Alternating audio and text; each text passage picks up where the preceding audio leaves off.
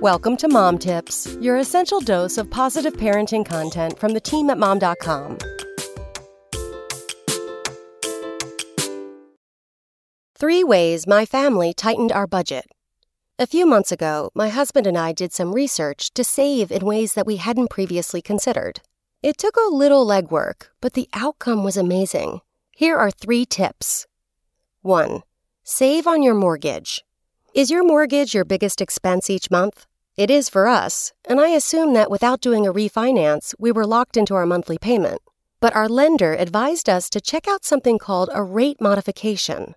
I won't go into all the details because everyone's situation is different. But if the current home lending interest rate is less than what it was when you took out your mortgage, even by just a bit, consider working up the numbers to see if a rate modification might work in your favor.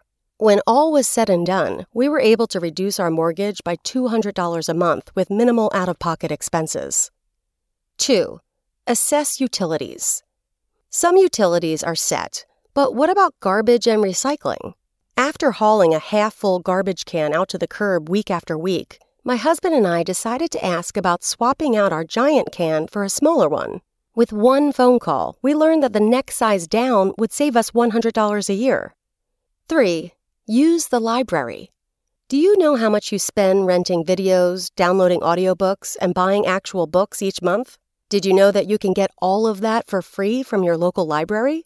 That's free money in your pocket. Come back tomorrow for more mom tips.